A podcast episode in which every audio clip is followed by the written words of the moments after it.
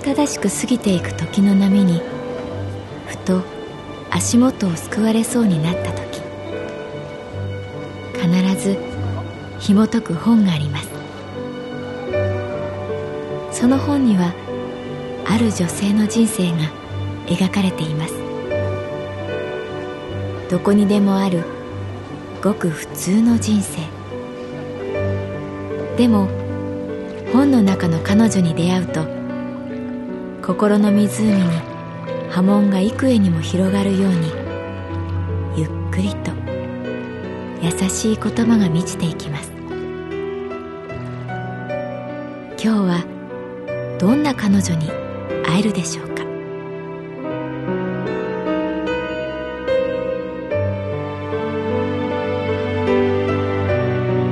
サウンドライブラリー。世界に一つだけの本。朗読は私木村多江がお送りいたします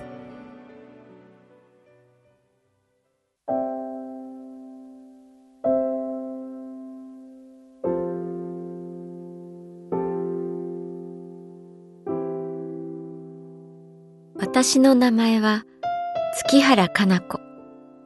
39歳。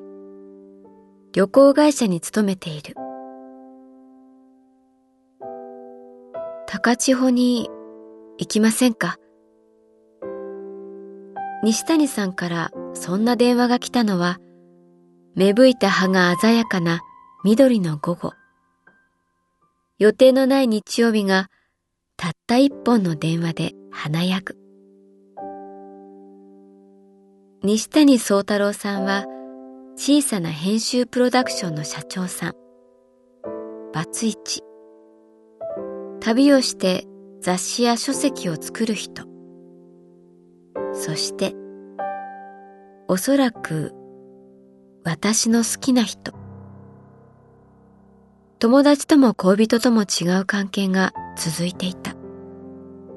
たまにメールが来る。たまにご飯を一緒に食べる。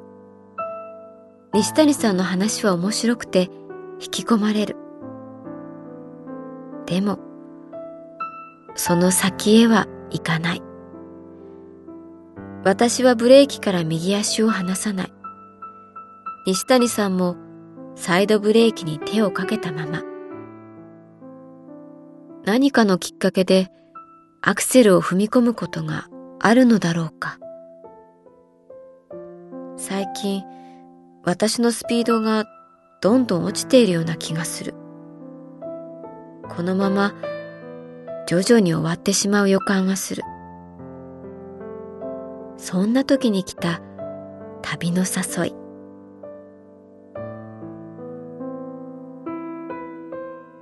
例によって綺麗な水を探す旅っていう企画でね、宮崎県の高千穂にカメラの山田くんと一緒に行くんだけど、よかったら来る？一泊二日。夜には4日ぐらいも見られるよ。休み取るの難しいかな。ゴールデンウィーク前だし。西谷さんの声が好きだな、と思う。低すぎず、高すぎない。体の奥から響き合い、立ち上ってくる声。なんとかなると思います。っくり自分の声を確かめるように言う。そう、よかった。詳しい日程はメールします。じゃあ、楽しみにしてます。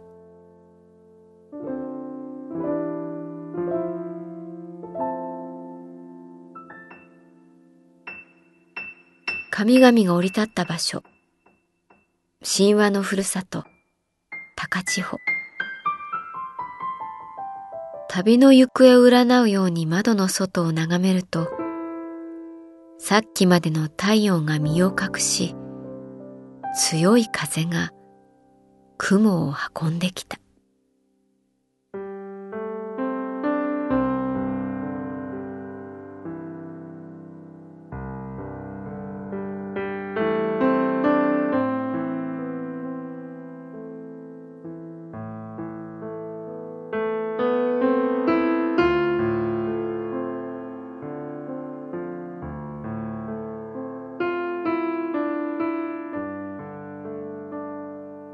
熊本空港でレンタカーを借りる。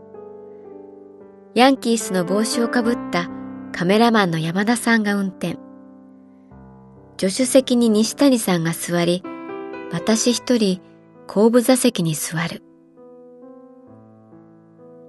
阿蘇の裾野を縫うように走り、70キロ先の高千穂を目指す。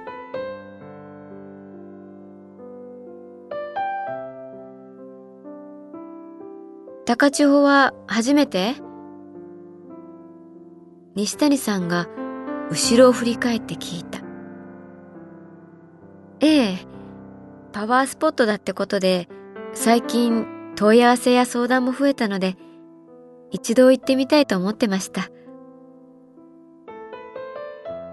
言いながら別のことを考えていた。西谷さんの会社の花村さん。彼女は西谷さんのことが好きで、その気持ちを打ち明けますと、私に宣言しに来た。二人はどうなったのだろうか。こうして春の風に吹かれて、車窓の牧草地を眺めていると、男女関係、つまりは恋愛というものが、いかに非日常的なものかがわかる。恋をしなくても、牛は草を食べ、ミツバチは花をめぐる。結局私は、西谷さんとどうなりたいんだろう。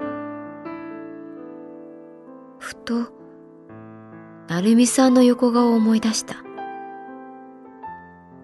高校生のように、僕と付き合ってください。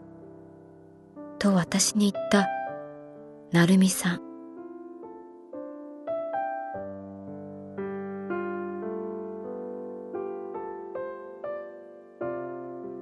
高千穂峡に行ったらさ、まずボートに乗ろうね。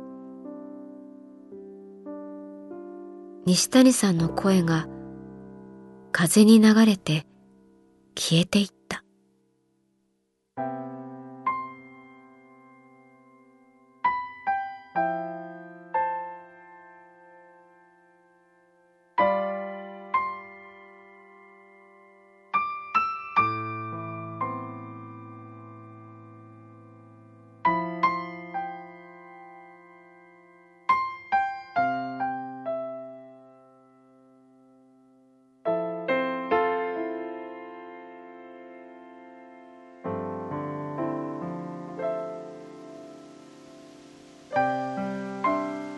深い深い渓谷の底でボートに乗った。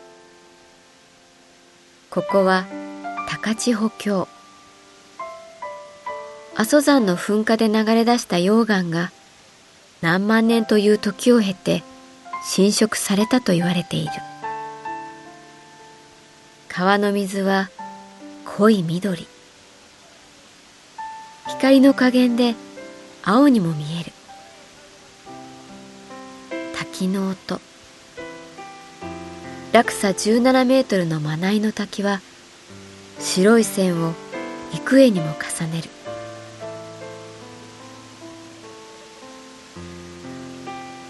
もっと近づくよ。西谷さんがボートを漕ぐ。カメラマンの山田さんは橋の上からあるいは岩に登って写真を撮っている。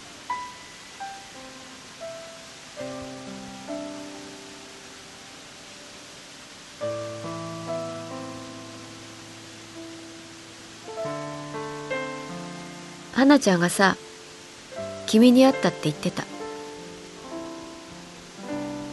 突然西谷さんが言った。私の顔は見ずに滝を見上げている。黙っているとなんていうかさ花ちゃんとは前にも言ったと思うけど同志というか戦友みたいな感じでね。そんな風に見たことはなかったんだけど。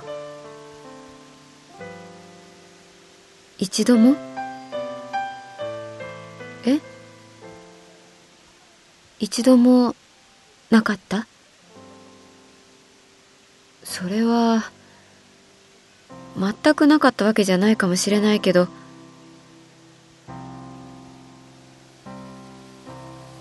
ボートが滝が落ちるすぐそばまで勢いよく流れた。ああ私たちは大声を上げた。滝が私たちを裁くように落ちてきた。頭から水をかぶった私と西谷さんはボート乗り場でタオルを借りて濡れた髪をゴシゴシ拭いた。やっちゃいましたね。山田さんが笑いながら高い声で冷やかす。もやもやしていたものが洗い流されたような気分になっていた。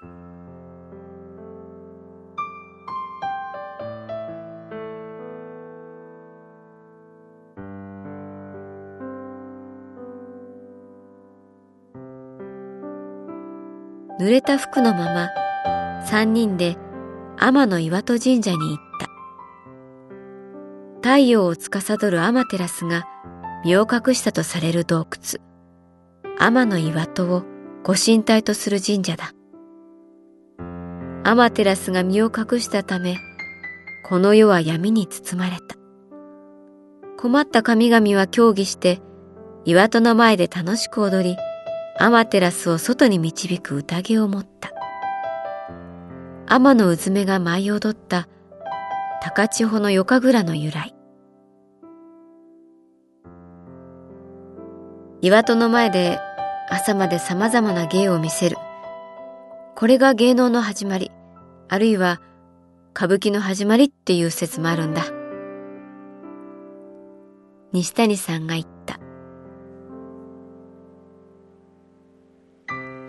誰かを真っ暗な洞窟から引っ張り出すっていうのは容易じゃないよね。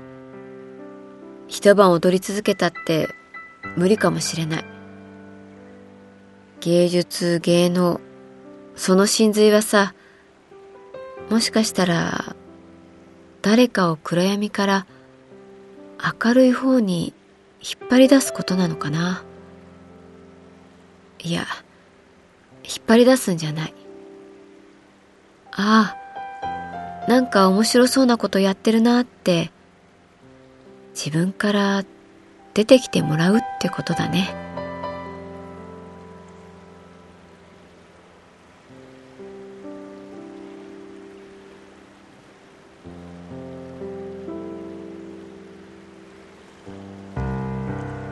シーンとした雰囲気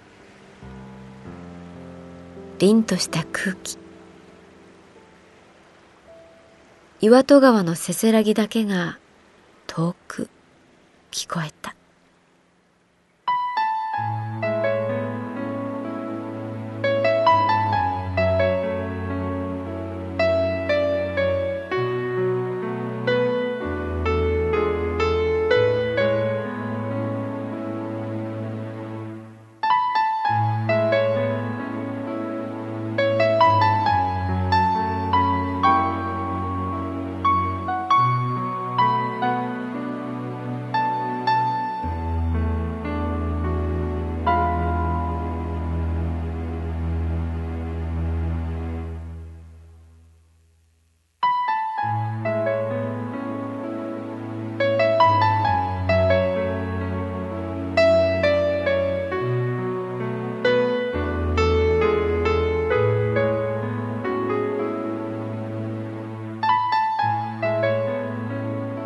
ンドライブラリー。世界に一つだけの本。作。北坂雅人。演出。高橋智彦。朗読は私木村多江でお送りいたしました。